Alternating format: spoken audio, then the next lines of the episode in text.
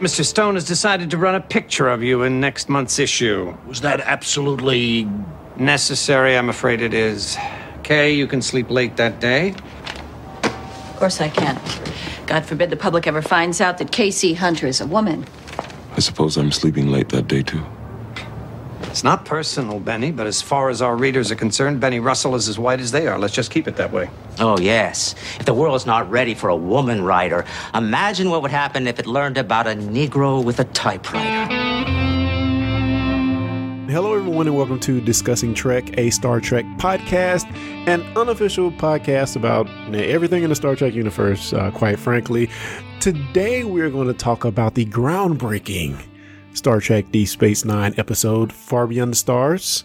I'm your host, Clarence, and I'm joined by my fellow co-hosts slash Trekkies, starting with none other than the Who Story himself, Kyle Jones. How you doing, man?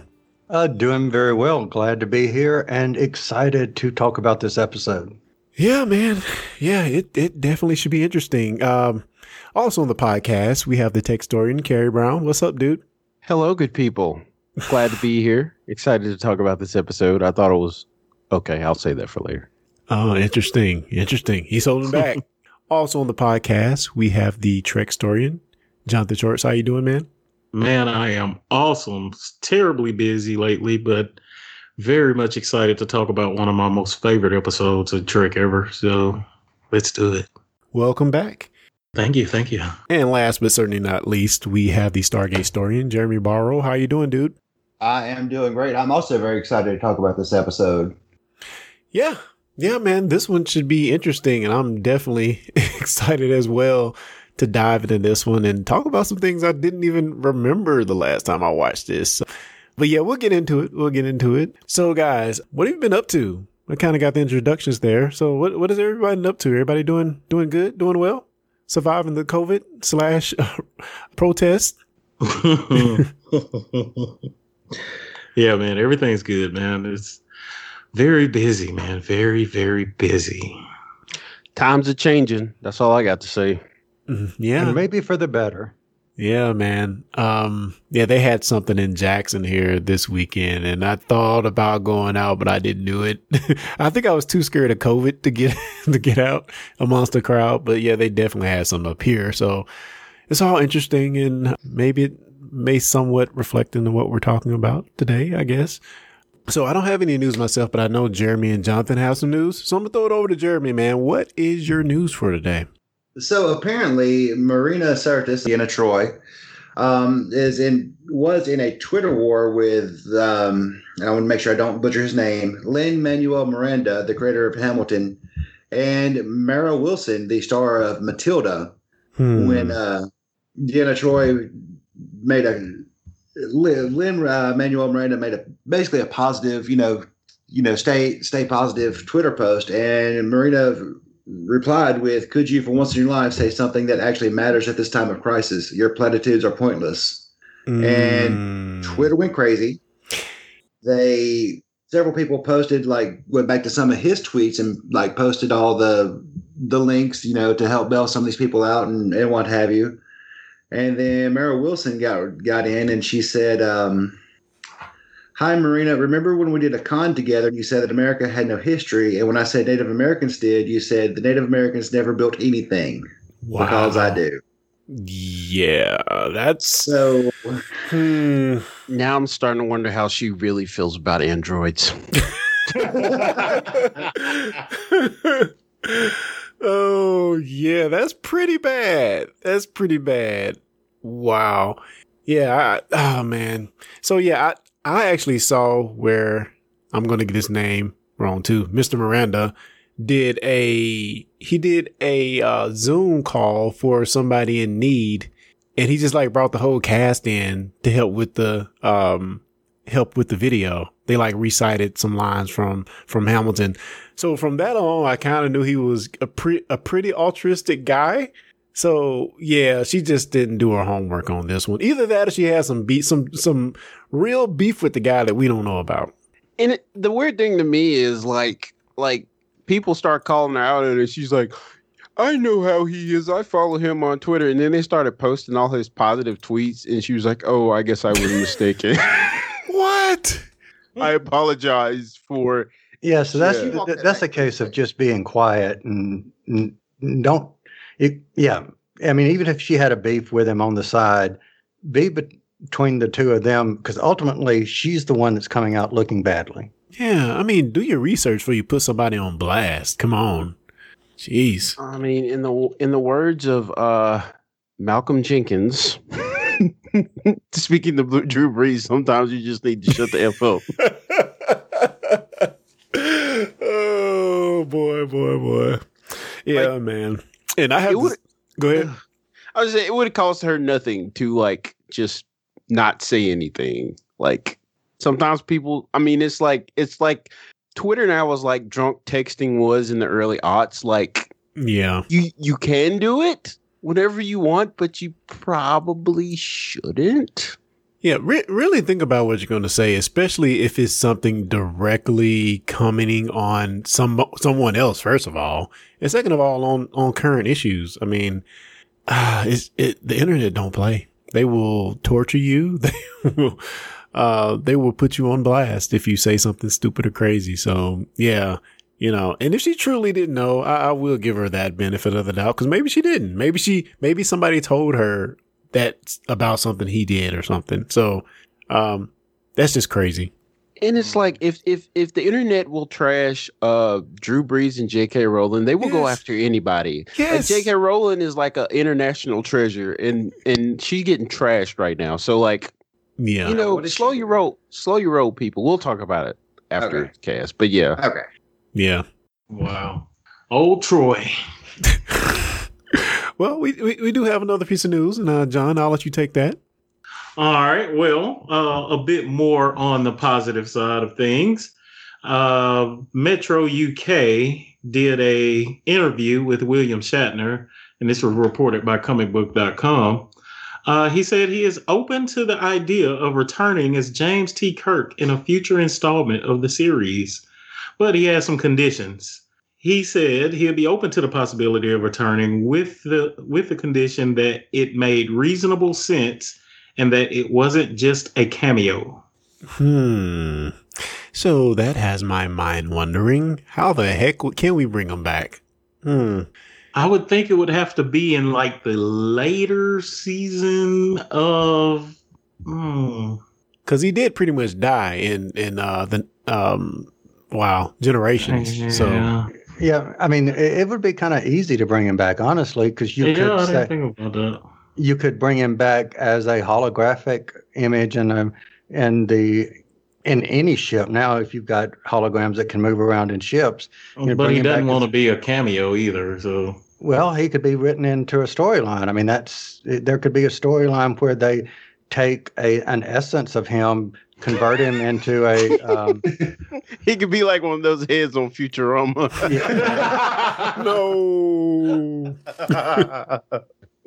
well, they did a good job with Data, so maybe, maybe, maybe. So, which series do you think would be m- the most logical for him to come into? i'd like to see him in discovery No, he doesn't Somebody need to come back. Yeah, there's no justifiable reason for him to come back. He shouldn't come back, in my opinion. Now I know some some true TOS fans might think that's bad to say, but uh, he he pretty much finished the storyline. I mean, I know characters come back all the time, but I don't, I don't know. P- unpopular opinion. His best work was in the movies, and that's not saying much. And I mean, he himself earlier this year made the statement that the Kirk role was pretty well played out at this point. Uh, yeah, he did. You know, I think he's just feeling jelly because Picard's got his own series, well, and now he wants. I need. I need my own series too. And I'm, I'm wondering if that might also be spurred by Strange New Worlds and the rumors of a Kirk recasting for that series, a young Kirk. He needs to be recast. They recast Spock, and even if Spock was still alive, I mean, if Nimoy was still alive, they still would have had to recast Spock. Like it, it, it makes perfect sense. Yeah, but just because he answered a question about would you come back and he answered that question doesn't necessarily mean he wants to come back. Yeah. Well, I, I'll put it like this. Um, if I think Trek needs to explore audio adventures like uh, Doctor Who does, because you definitely could bring them back then. because he could play, you know, a, a younger Kirk and it not be an issue. Point taken. Or a Hmm. CG CG sh- series or something. I mean, there's ways to bring him back without having him on live action. Uh, Well, what about the animated series that the two animated series that are coming up? He can do a voice, like a. I know he don't want to do a cameo, but just like a a voice. Or just scratch the Trek thing altogether and come back in Boston legal. That would be amazing. Uh, I that, agree. that was his program. That was his best best work on TV. I'm Yes, sorry, sorry, Yes, Star it Trek guys. That was by Yeah. far his best work. No, I'm a Trek guy, and I agree with you, Denny Crane. he was awesome. Denny Crane. Long live Denny Crane. As long as the mad cow hadn't got him.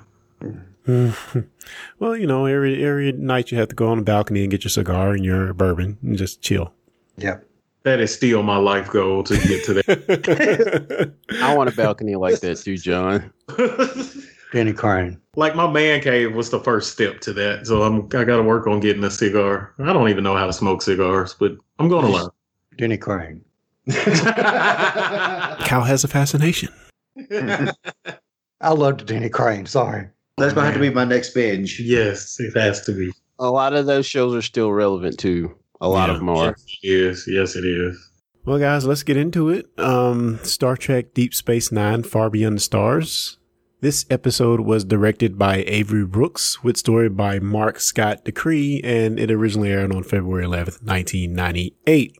The episode was nominated for three Emmy Awards Outstanding Art Direction for a Series, Outstanding Costume Design for a Series, and Outstanding Hairstyling for a Series. Uh, which is funny since Sisko has no hair, but I guess everybody else. Um, Captain Captain Sisko has a full sensory vision of himself as an underappreciated science fiction magazine writer in the 1950s America. Spoilers. Red alert. All hands stand to battle stations. What gives you the right?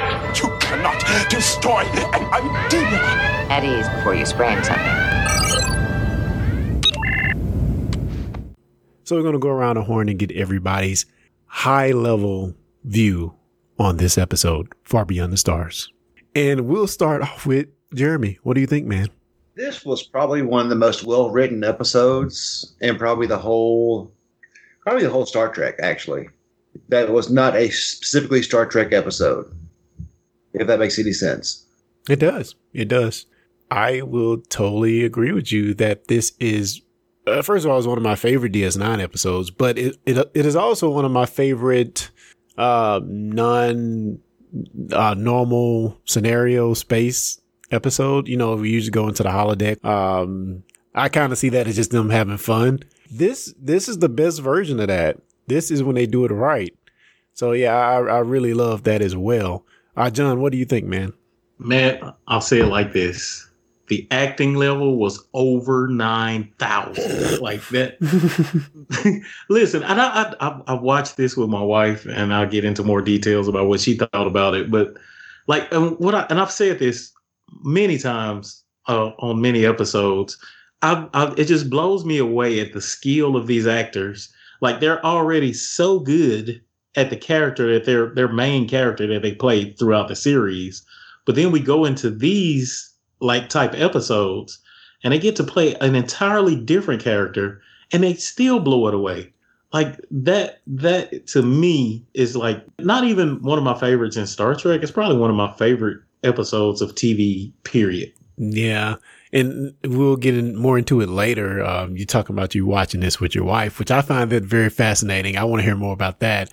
But I do think this is an episode you can just hand to anybody. It may be me being a little naive, but I think you can really hand this episode to anybody and say, here, watch this. This is excellent television.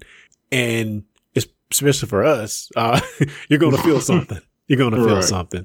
No, I, I agree with you a million percent because yes, this is Star Trek. Yes, this is sci-fi, but it's sci-fi light and it's focused more on the human element of what's going on in the story, and the sci-fi element is just a byproduct of the story. It could easily exist as an episode perhaps of The Twilight Zone or something like that, where you're doing this period piece and whatever. It did not feel Star Trek to me, and I'm not saying that's a bad thing. I'm, I'm saying it was a very well written and very well executed story, extremely timely, especially when we're watching it right now.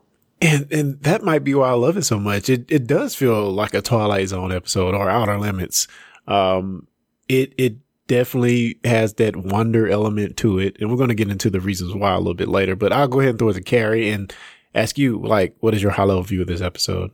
Okay, first off, um, I have a couple thoughts. The first one is as the episode started, I just got like this weird Wizard of Oz vibe, especially because like the actors is like I was halfway expecting them at the end to be like, I had a dream and you were in it, you were in it, you were in it. But you know, that's just oh, I'm glad they did. just me being goofy. But like introspectively, like I agree with Jonathan. Like the actors have range. Like um, there was a couple people like because I'm not crazy familiar with Deep Space Nine. There was a couple people that I assumed were regulars on the show, but I wasn't sure. But then, of course, when they go back and you see like the doctor, so I was like, okay, okay, okay. All these guys are on, you know, Neelix. Like I noticed some of them, you know, because he kind of even looks the same, even though he didn't Wait, have all that. you Neelix or not mean- Neelix, uh, not? Neelix. The the one with the ears. Yeah, Quark. Like the, I, Ar- there Armin Shimerman.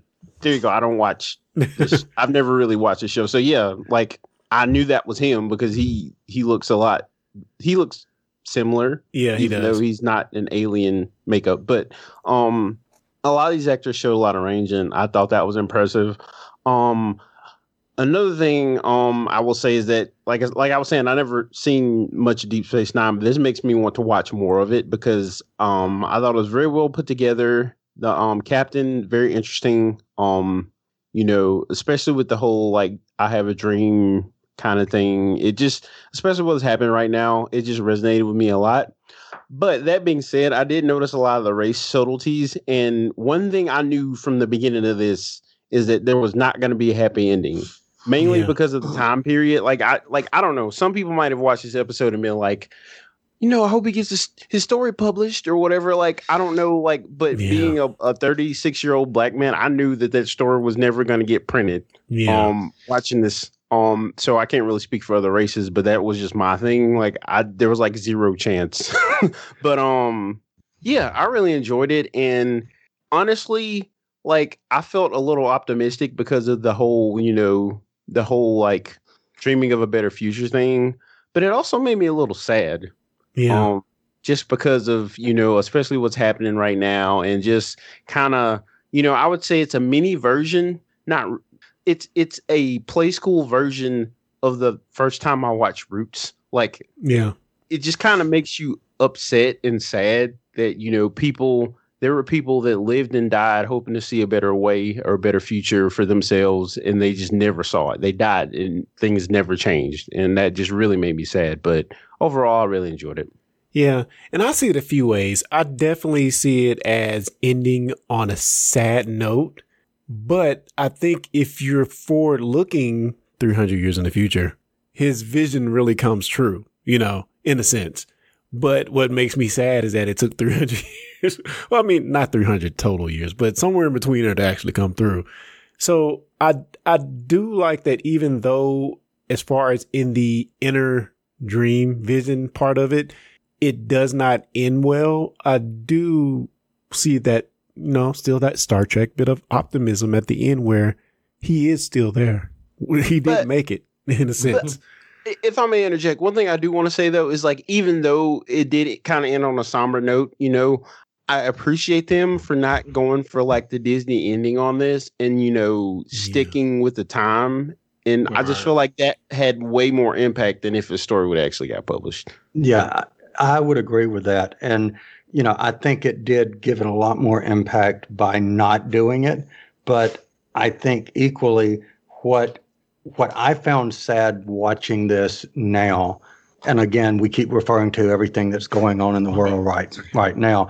What really kind of got to me watching this is the in this time period, we're seeing how institutionalized racism was occurring, and we're looking years passed and you know from when we were growing up and now we're all of us adults, and we're still dealing with not the same crap, but similar, and and that's sad, you know.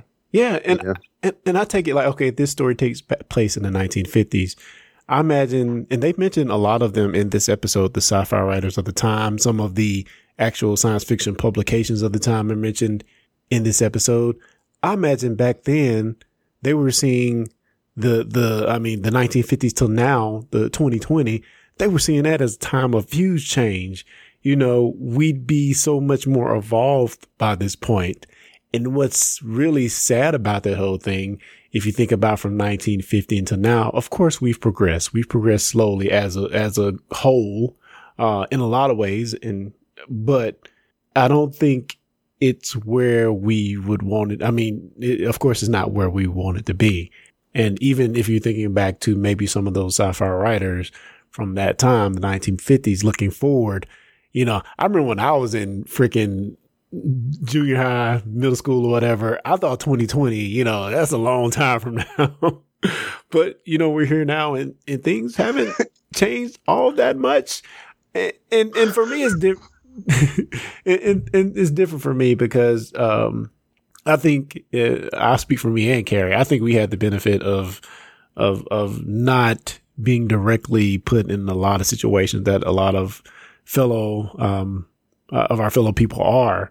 And I, I think we've had the benefit from that point of view, but still, we still have a long way to go. And I think, um, this episode kind of illustrates that. Where are the flying cars? I was promised flying cars.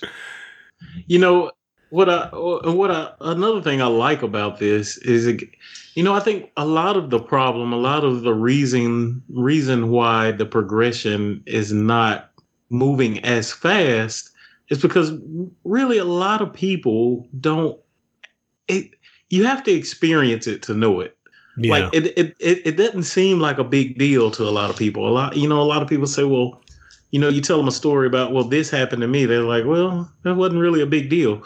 Well you don't really understand it because you don't experience it. You you you you, yeah. you didn't feel it. You didn't you wasn't there. You you didn't yeah. know it. And like an episode like this and like they did it so well because it wasn't like just it was in your face but not. You know what i mean? Yeah. Like it was just telling a story and allowing you to take it for what it was.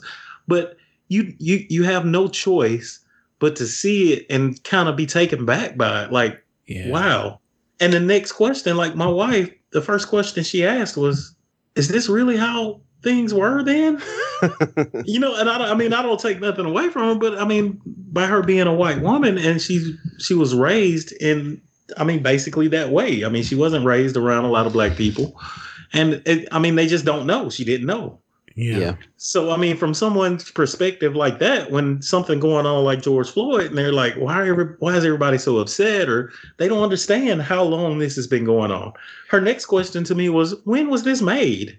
What year was this made?" Because yeah. she's thinking like maybe this is something recently, like they produced this episode recently in response. Like, I'm like, this is in 98 or 90, what, 97, 98?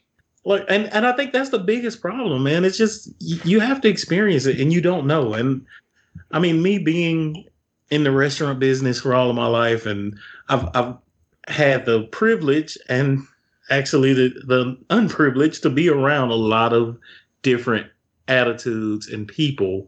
And you see it, man. You really do see it. I've experienced it every which way I can. And yeah.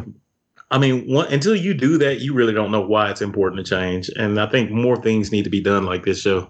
Yeah, I mean, John, to piggyback back off what you said, to me, a lot of it is about dialogue. I don't think things are that different now, like as far as what's happening.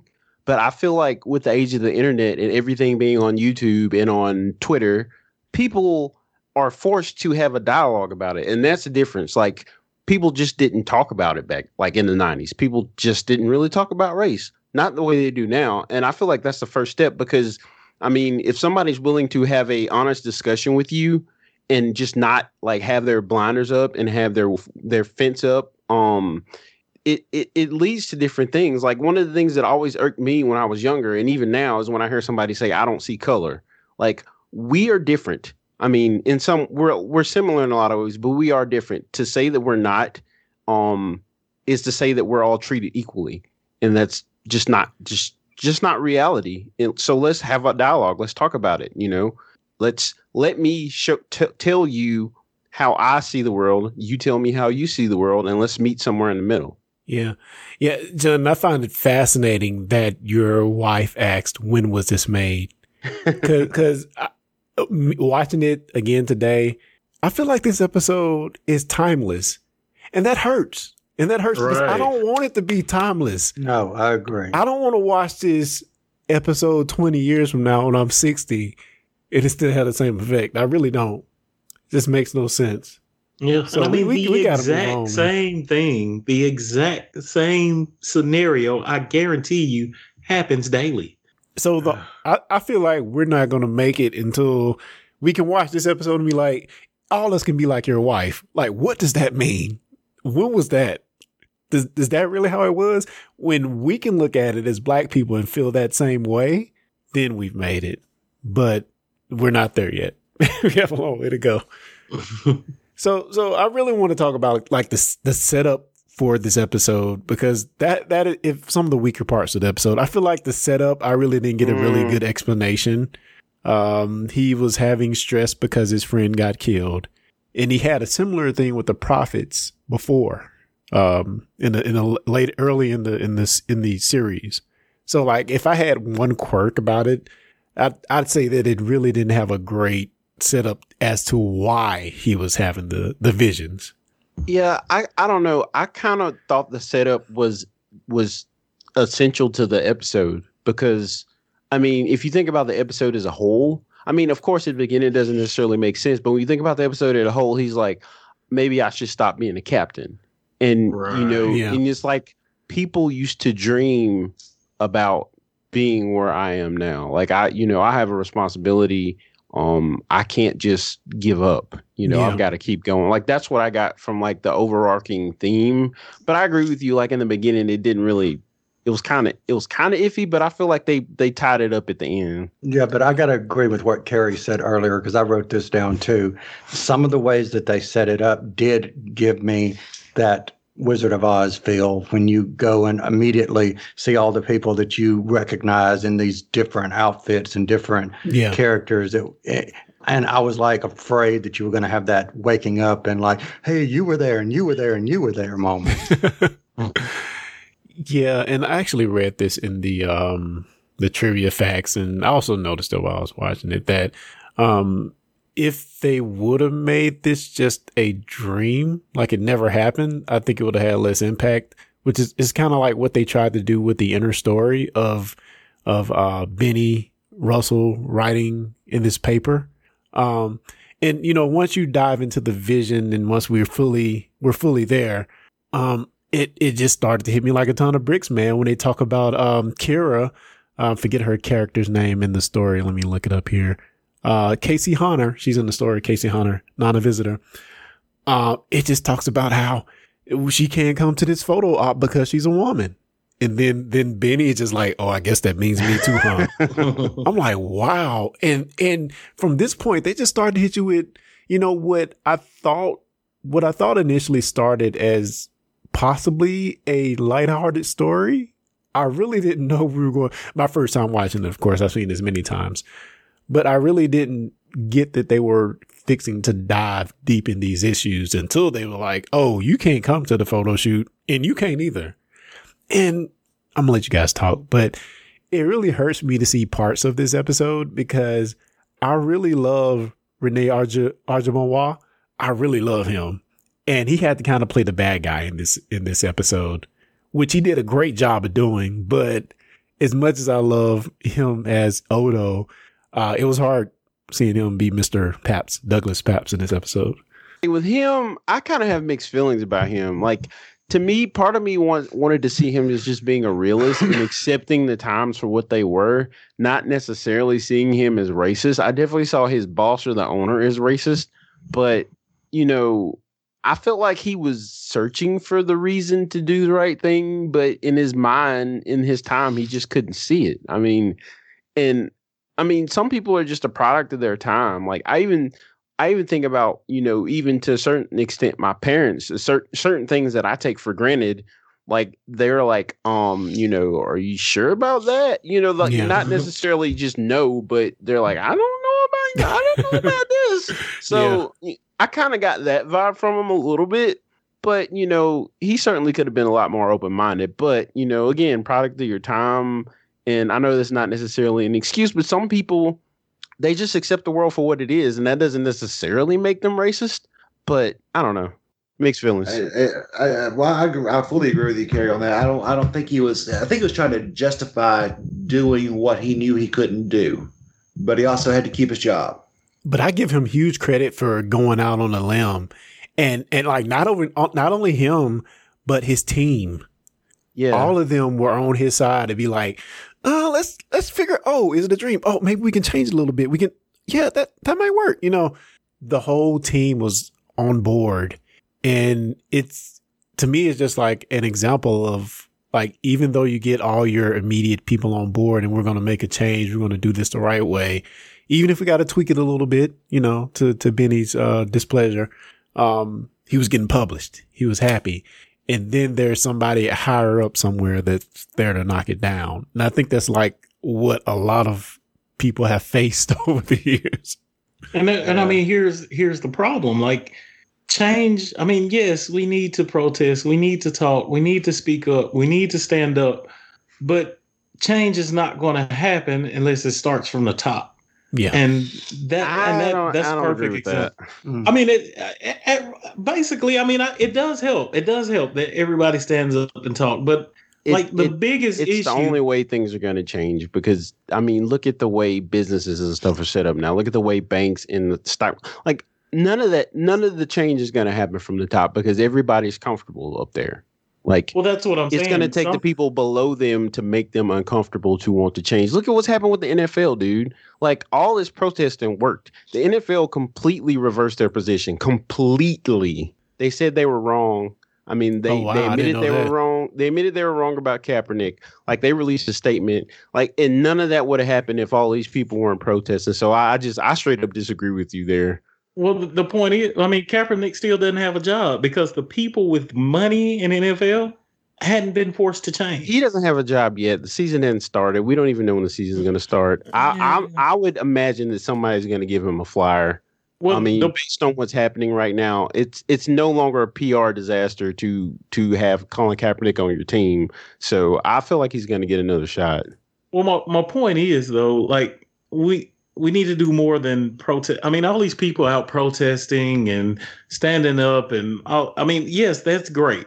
But when it comes time to vote, when it comes time to decide, I mean, Uh, yeah, I agree with you. A lot of people that should have voted didn't vote, but you know, you can't just look at the ballot box. You got to look at everything else that's happening. You know, if you have no hope that things are going to change, like um, is it what's the guy's name? The the the head of the newspaper. Like if you're like him and you just accept the world for what it is, don't think things are going to change, and there's nothing that's ever happened that will give you any hope that things are going to change. Why would you go and vote?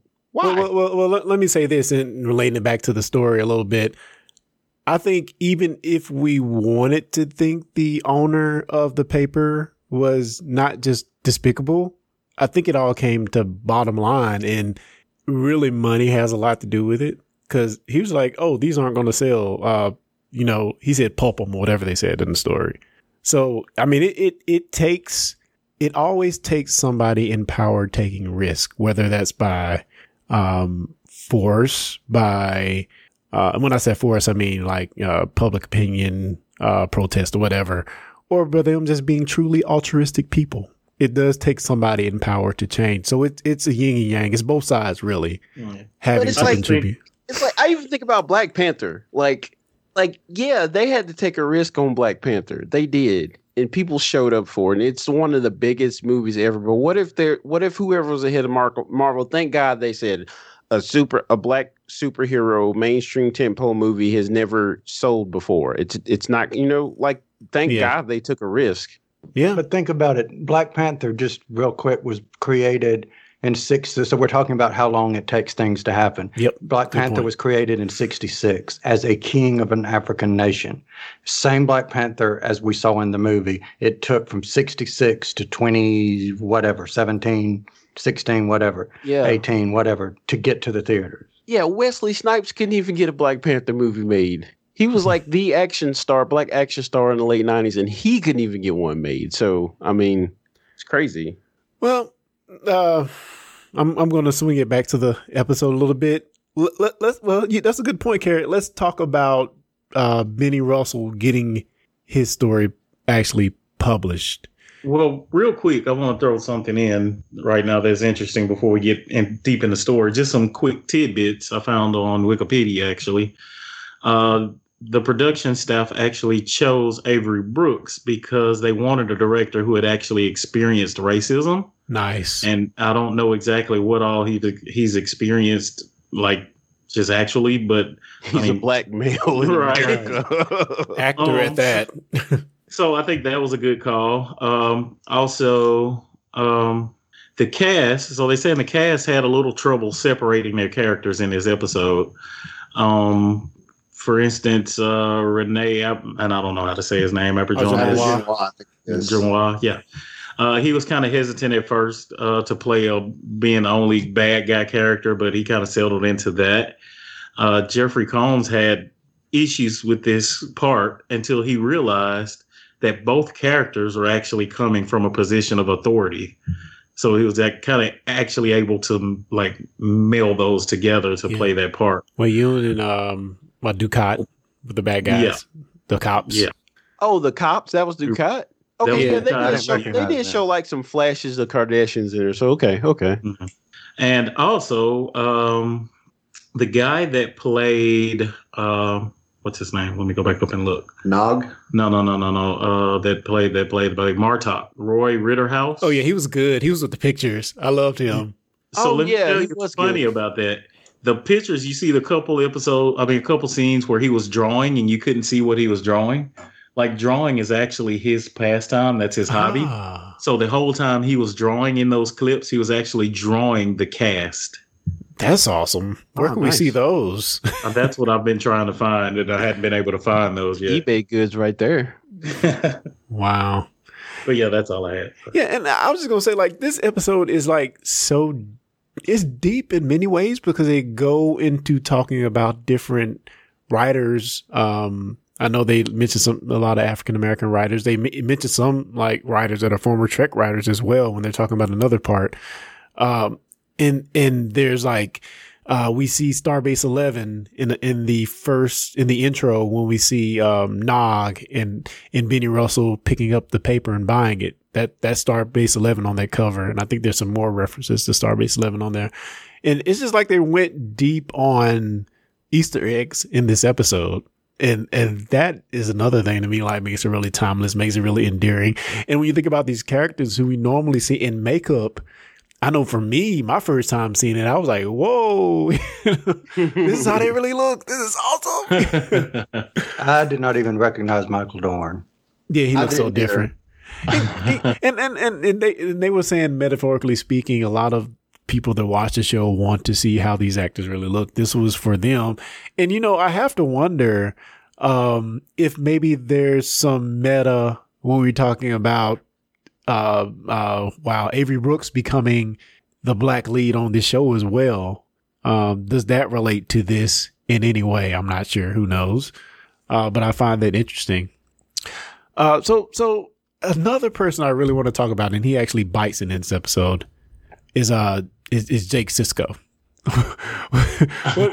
and and and we have talked, we have talked, Carrie. You have mentioned it too. We brought it up many, many times of the the curse words being brought up in Trek. But this is the one and only Trek episode with the N word. Thoughts? and and it was appropriate and you know like i don't know what y'all's experiences with that word but the first time i was called that word i was five years old riding on a school bus so like it still has weight to me and to see it in star trek especially we've been talking about how all these new star treks are like are like pushing the envelope this is pushing the envelope like i felt like it was really pushing the envelope for a sci-fi series to not not only going to race, but you know, go all the way. Didn't Yeah. they didn't really do it half heartedly. So yeah, it carried a lot of weight for me.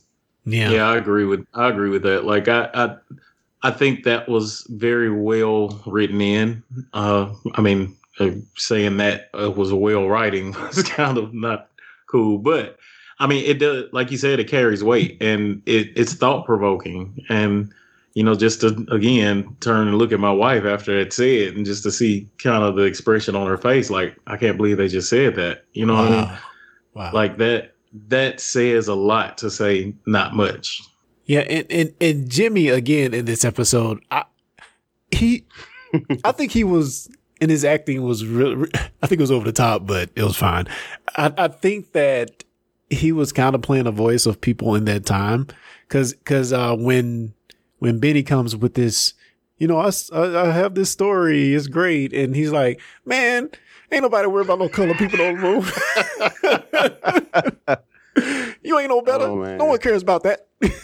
But isn't that isn't that like kind of you know a lot of i think a lot of the problem with progress now is because we have a lot of black people that think that way dude like To man, dream. when i when i graduated high school my dream was to get a job making video games half the people in my class black and white looked at me like i was crazy Oh man. um and you know i never got there but i feel like i ended up in a pretty good place but it's just like you got to dream like you have to dream. I mean if you nothing's going to change unless you change it. But but there are also people who don't have the i'm not saying the ability to dream i'm meaning the opportunity maybe to dream and then they get into a situation to where they're making money that is much easier to be made and much more to be made than what any of us are making right now. And so they get stuck in that. And i i'm not i'm not making this up as just assuming. I'm talking about people i've known. And you know that's i'm not saying that's right i'm not saying that's wrong but i could kind of s- see where he, he was thinking with his going with his thinking. And i'm not saying that that thinking is right. I'm just saying that sometimes people get caught in a situation that they choose yes not to get out of but circumstances might put them in that situation Well, yeah, that's just like Cassie Yates in this story, or Cassie in the, the dream world, vision world, where she's like telling Benny, Hey, we need to buy this diner. This is a living for us. But yet he has his dream to be a writer, you know, even though it's going to be much harder for him. He's only been doing it for two years. It's going to be much harder for him. You know, nobody knows what he looks like. and, and still he has that passion. it goes back to what I was saying about the newspaper editor. I can't remember his name, but the lead of the newspaper, where like everybody thinks he's racist, but I feel like you could say the same.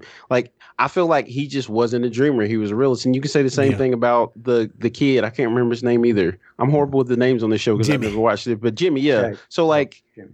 He is he is accepting his reality for what it is. He's like, man, this is this is my way to get money. Like you know, like I got to get that money. Like I, I'm I'm not gonna be anything like huge, you know, because it's just not gonna happen because of the way the world is. I'm, you know, he's he's he's in some ways he's being a realist, and I mean, again, again, again, I know it's not exactly the same, but I feel like it's the same mentality with accepting reality for what it is and not really being a dreamer. It's more about being a dreamer. Like you have to imagine something better in your head, you know, Yeah. in order for it to actually in order for you to actually be able to do better, you have to see it in your head first. You know, you're not just gonna wake up one day and be like, oh, you know, Yeah, it- it- No, I was just, I was just gonna add like, and what I really hate about Jimmy, like he's because of that lack of dreaming, like you said, he's reserved himself to just be a hustler. You know what I'm gonna do? Wash dishes? You know, he's reserved himself to just hustling, thieving, stealing, whatever he has to do to get by. And again, I think it goes back to your point is like the lack of being able to dream. You know, again, mention mm. space. The only reason they let us in space if it's to clean their shoes or wash their shoes. You know, he's like, you know, I'm. This is where I am. This is what I have to live in. Which I think, unfortunately, unfortunately, I mean, I'm serious, guys. Unfortunately, I think that's what a lot of people do, especially of our of our color, males of our color. They're like, I'm just here. I'm gonna hustle. I'm a hustle. I'm gonna get by any way I can. I'm I'm you know I try. This I may is have my tried li- to. life. I can either accept Yeah. it or keep fighting up the river. You know. Yeah. And another big, uh, another problem with that is, and I kind of experienced this as well. When you're growing up, it's kind of like, what do you see? Like, what what are your goals? Like, you don't really know what to dream of if you've hadn't seen a better dream for yourself. You know what I mean? Like, my goals coming up, even in high school. Like, if you'd asked me in high school, Jonathan, what's your goal in life? Like, how do you know you're going to be successful? I would have told you, I want to own my own house, make about 50 grand a year, have a great wife, and I'm set. Like that, that's it. I'm done. You know what I mean? I, I and at the time, I, I had no idea the potential I could, I would have. And, you know, depending on what school you go to, depending on the influence and the people that influence you around you, like that kind of molds your dreams. Yeah. And at the time when I was coming up, like successful people around me that I would see, that was it. That was the dream. Like a large, large majority of the people around me, like never really own their home. They're always renting. They're always working some minimum wage job and barely making it. And some of them were making it enough to like maybe have an, about 50 bucks left over till next month bills come by. You know what I mean? And that to me was like, oh, you're doing good. You're not struggling. That's where I want to be. Like, and so for me to dream, hey, you're going to make uh, fifty, five hundred thousand dollars a year, for instance, like that would that never really. And I mean, now it probably not to happen. but I mean, uh, it, Never if know, you man. don't have that example, if you don't have those things to look at, it's kind of hard to make that dream. And I mean, compliments to Benny Russell for having that dream. Yeah.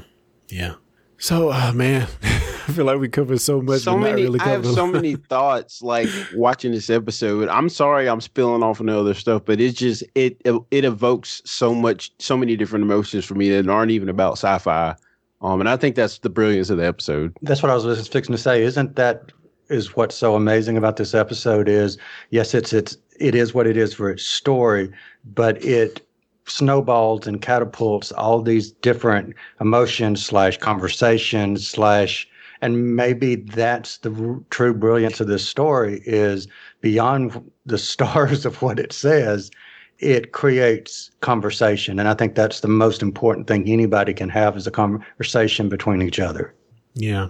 Yeah. You know, even though we have these kind of, I, I see them as overt examples in this episode of, um, marginalizing a, a different group of people, whether it be women or black people in this episode. Um, you know, I feel like we, like you guys said, we can learn from all that. I I really, really feel we can. And, and I, again, I just got to go back to giving them a round of applause for having the balls to put this in a Star Trek episode. Cause this, this is really a ballsy episode, man. I, But it hadn't that been Star Trek from the beginning? I mean, we the first interracial kiss. I mean, you got the one of the first mm, like main black characters in Star Trek. True, but I will say there's a huge difference or a huge shift in this one, and that being that they brought it back to our world. They brought it back, right? What at the time, forty years from where we were. You know, right? It's not like it's a distant future. You know, which is sad. In the distant future, we're still having these same issues. Like on, T- there's a lot of those episodes on TOS, but uh, they brought it back to our time, and they did it with our characters from the future that we already loved. So you might like Sisko for totally different reasons. You watched him on six seasons of this show so far. You love him for being a Starfleet captain, but then you see him thrown back into reality 50, 40 years ago at the time and see how he would have been treated. It provides a, a, a perspective you probably wouldn't have had otherwise. Let me say this before I forget it because I want to actually spin it to the positive for a second. So, you know, Carrie, you made a comment earlier, something to to the effect of talking about generations and and and how things change and are look different um, over generations. And I 100% agree with everything you just you know you said earlier. But since then, I've been thinking about something, and I and I'm meaning this in a very positive way you know, I do think change happens unfortunately, it's slow and it does happen sometimes along generational time frames. But you, you know, Jonathan, your your wife is white, and now you know, Carrie. I think I want to use you as an example because my wife is white too. yeah, right. Obviously, but, you, but but but but why but why I want to particularly use you as an example in the generation. You have daughters who will grow up in a different world than what you and all of us have grown up in, and different generations that's grown up different from your parents. And you know, we 50, 60 years ago, your children would have been like f- so frowned upon, but especially here in the South, that where where we all live, you know, in Mississippi. Well, you, you don't live in Mississippi now. I'm in Texas. You're so- in Texas, so it, oh, sometimes boy. you know, give and take. We're left or right, but you kind of get where I'm going. Is where I'm trying to say is, Yeah. th- they're gonna, they are the product of change and of Yes. positive change, and they'll grow up in a different world than what we are, and that to me gives me hope.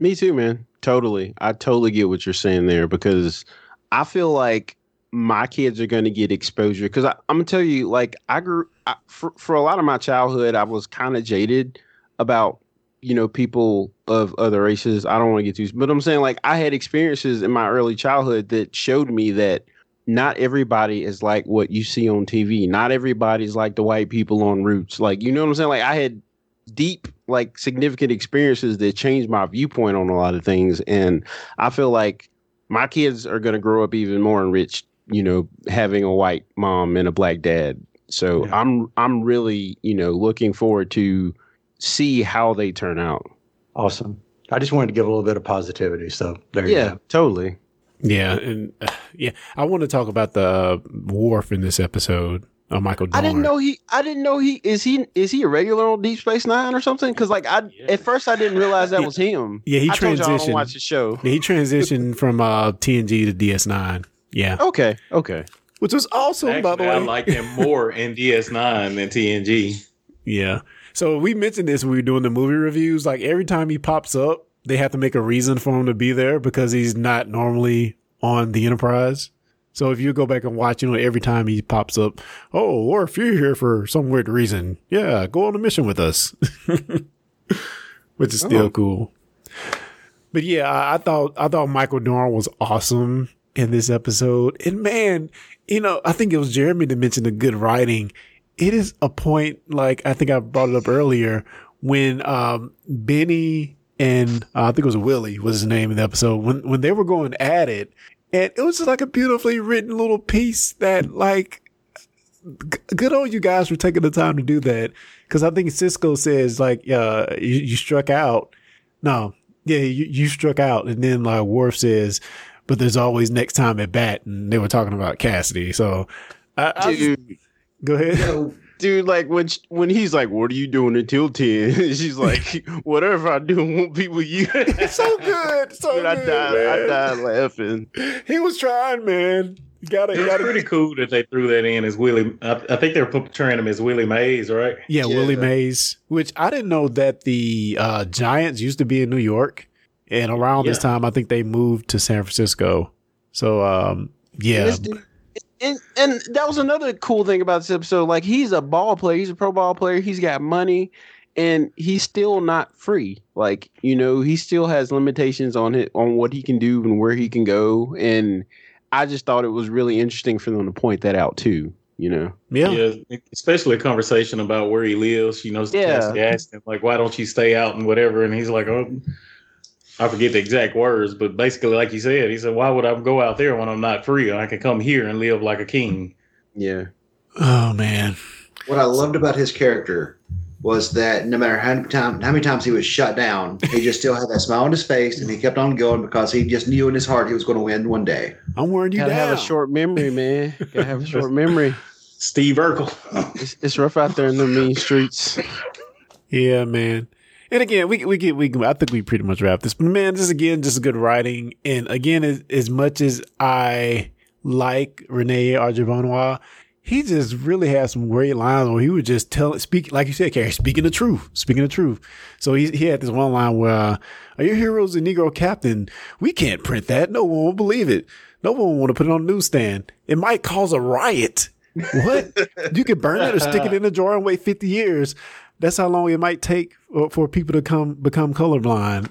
Just real talk for 1950 ish. Yeah, I mean, if you're if you're sensitive, that could be seen as harsh and racist. But he's really just being a re- he's just being a real. He's keeping it real. Yeah. he keeping it real, man. He keeping it real. What a long way we've come, guys. And then we had the uh, another important part in here was when uh, Jimmy got beat up by the cops. Yeah, Jimmy got killed. Well, yeah, Jimmy got He had a crowbar in his hand, so they shot him, and that really hit me in the heart, man. Like that hit me hard because that's again- exactly what we're dealing with right now. Right. This was 98 when they made it. And it's the exact same thing. Thank God for cell phone cameras. That's all I got to say. Oh, boy, boy, boy. Because people have to see, like, it's hard to watch. It's hard to watch that video, like, um, the one with the guy kneeling on the guy's neck.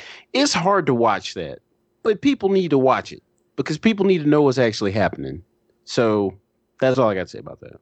Man, do what Biddy says at the end there. Um, you know, where he says like, "I'm tired of being calm. Calm never got me a oh damn thing. man, he went all angry black man at the end of this episode. I'm a human being. Damn it." Sisko went off. And the looks on everybody's faces when he lost it, man, priceless. and man, again, the acting in that part, Avery Brooks, man, acted his butt off in that part. I mean, you could just feel the despair in his voice. Like, you, you could definitely tell this story. I mean, although he didn't write it, um, it, it he acted it from his heart. He directed it Uh-huh. from his heart, man. And that that's what makes it definitely one of my favorite DS9 episodes, and maybe one of my favorite Star Trek episodes. Uh, just Call it's the so cops. storm. I don't care. oh man, I have to give it. I have to give it five stars because, man, like I said, I want to watch this show now. I'm gonna start at season one and just watch it all the way through. Cause It will be your favorite ever, I promise you. Like just for me starting watching this episode for this review, like I've already watched DS9 countless times, and I was Yeah. trying to go through TNG again, and I watched this episode, and it just made me start DS9 all over again. dude, there there are definitely some beautiful moments between Jake and um Sisko in DS9. Agreed. Beautiful moments. There's a lot of beautiful moments Yeah. all throughout this, man. And it, and I mean, it, this is not the only episode that, you know, kind of deals with something similar. I mean, it, I mean, you have the Bajorans and the Cardassians. I mean, that's kind of the major plot of it. And it's just how one race of people were being oppressed by another race Yeah. and their battle to come out of that and still what they have to go through, even though the oppression is not technically going on anymore. Yeah. wow. Yeah, you're right. Jesus. It- it- man, DS9 is, and it, it, it, it's, it's just so many. Man, watch it. Carrie, watch it. I promise you, you will not regret it. All right. Well, anybody else have any closing thoughts before we kind of move on? Well, I don't know how far we're moving on, but I want to talk about the ending. Yeah, let's let's let's talk about it. Go for Uh, it.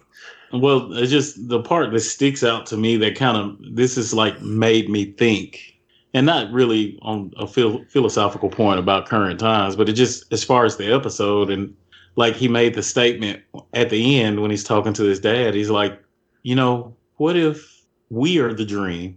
What if this station and me as Sisko and you and I, what if this is the dream and this is not real? What Benny Russell is the real thing. Oh, sheesh.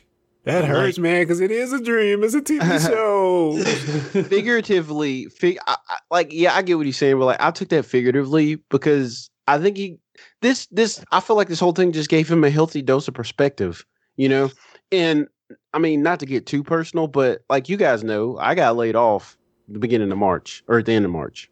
End of March, yeah, like March through I got laid off, and like it it it was really it would have been really easy to get down on myself and in some ways I did but when I when I think about like what people that look like me used to go through, like who would have, you know, never had the opportunities that I have, you know, never were able to leave home, never were able to like do the things that we're able to do. It's just it's hard for me to sit here and feel bad for myself because we have so many more opportunities now Yeah. than even our parents did. I mean, we ain't got to go back too far, you know. like Yeah. it, and when you think about stuff like that, I mean, it's really hard to just throw up your hands and just say, "Oh, the heck with it," you know. Like it, it, gives you strength to go on, and I feel like he got a lot of that in this episode. Whether it was a dream or whatever it was. I'm still not 100% sure like what kind of vision maybe the prophets just like knocked on his noggin. I don't know, but like I feel like he got a lot of perspective and it gave him some strength. They did, and I think that was kind of the goal of the prophets. Like they needed him to complete his mission, and I mean that was the best way to show him. Like let's let's show him a picture of a past that he can actually attest to, Yeah. to show him that you do have the strength to go on. Hmm. Yeah. Go ahead, brother Sisko. Uh, get that fortitude, man. However you can. All right. Well, I think we're pretty much ready to wrap this thing up because, um, you know, I think anybody that's made it to this point, thank, thanks for listening to our thoughts, Trek related or otherwise. I, I really appreciate it. I hope I didn't make you too uncomfortable. People Nah. people tell me that sometimes that I talk about stuff freely and don't think about it and I make other people uncomfortable. So if I did, I'm sorry.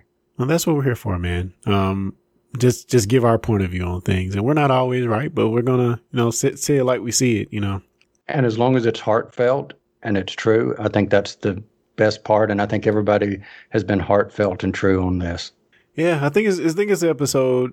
I mean, I wanted to review this episode anyway. I don't think we've done it before. Um, I just think it it was timely. I mean, they were talking about it on Star Trek.com. I saw one other reviewer uh, talk about it, but I think we do. Uh, our collective group provides a unique perspective with some of us actually being black, and then you know the rest of us all being from the South. Um, I think we can provide like a unique perspective that maybe a lot of the other people talking about it don't have. Even though Yes, we, indeed. even though we might not go into the nuances of the, the Trek side of it, we, we definitely uh, can give a pretty unique perspective. All right. Well, at this point, we'll go around the horn and see what everybody has been working on, listening to, or just want to talk about podcast related or otherwise. And we'll start with you, Jonathan. Oh man, um, not much, man, not much. I'm doing a lot of working. Uh, unfortunately, this pandemic uh, caused us to have to lay off a lot of our staff, and you know, unemployment and all. They really don't want to come back to work, so that's been putting me working like 100 hours a week.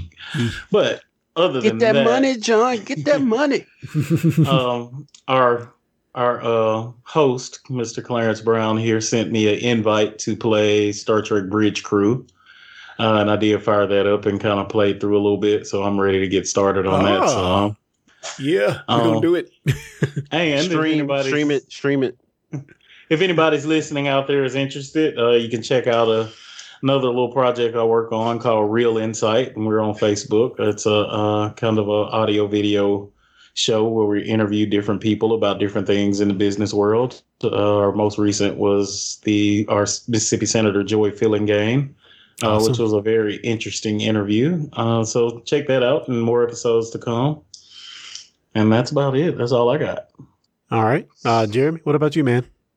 Um, just about the complete opposite of Jonathan here. Um, I'm on day three of four days off in a row, and I've just been a big old bum and just Live watching. the life, man. Live the life. I'm enjoying it while I can because this hasn't this hasn't happened in 20 years. I, it may be another 20 years before I get four days off in a row on purpose without having to ask. So I've just been just bumming around, watching just watching TV, not really accomplishing anything. It's felt pretty good. Not gonna lie. Have to get him on that Boston legal. hey, man, it feels good to veg out every once in a while, man. Just I think it's well earned. I'm, I, I fully believe it's well earned. So I'm enjoying it while I got it. Oh yeah. Cal Jones, what about you, man? Podcast related or otherwise? Uh, since we've mentioned Doctor Who, I would say if anyone is a fan of Doctor Who and wants to know more about Discussing Who, you can check us out at discussingwho.com. We, in a couple of weeks, it's already been recorded, but we will have our 200th episode. So really excited about that and ready for 200 more. So yeah, yeah, 400, 800 more, however many. Ooh, I'm gonna be like 80 by then. Yeah, but hey, but yeah, discussingwho.com. All right, and Carrie, man, what about you? Uh, techvidition.com. That's it.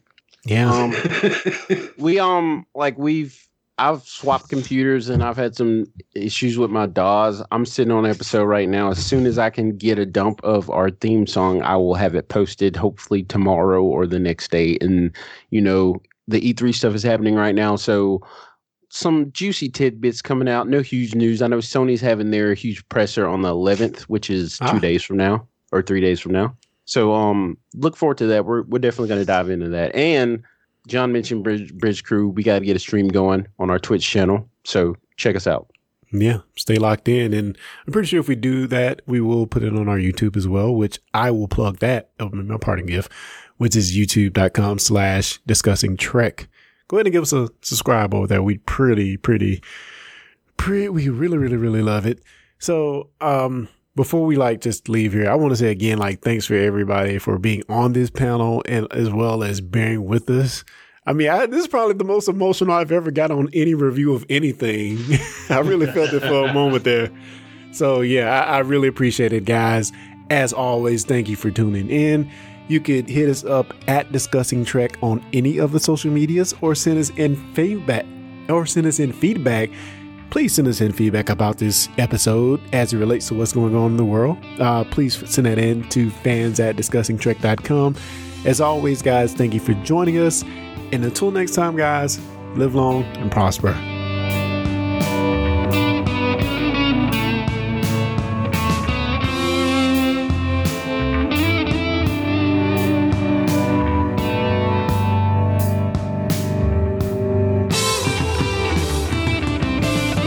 Thanks for listening to the Discussing Trek podcast.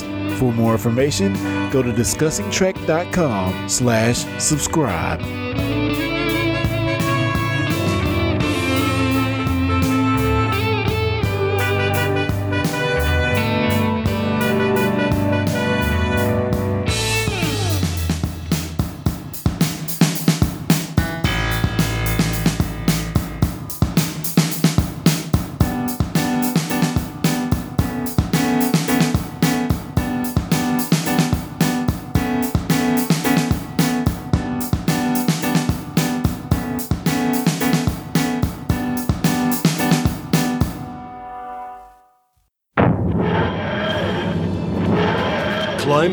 For adventure. Your traveling companions are fellow fans of Doctor Who. That's right, it's the podcast Discussing Who, exploring the worlds of Doctor Who, past, present, and future. Find out more at discussingwho.com. Discussing Network.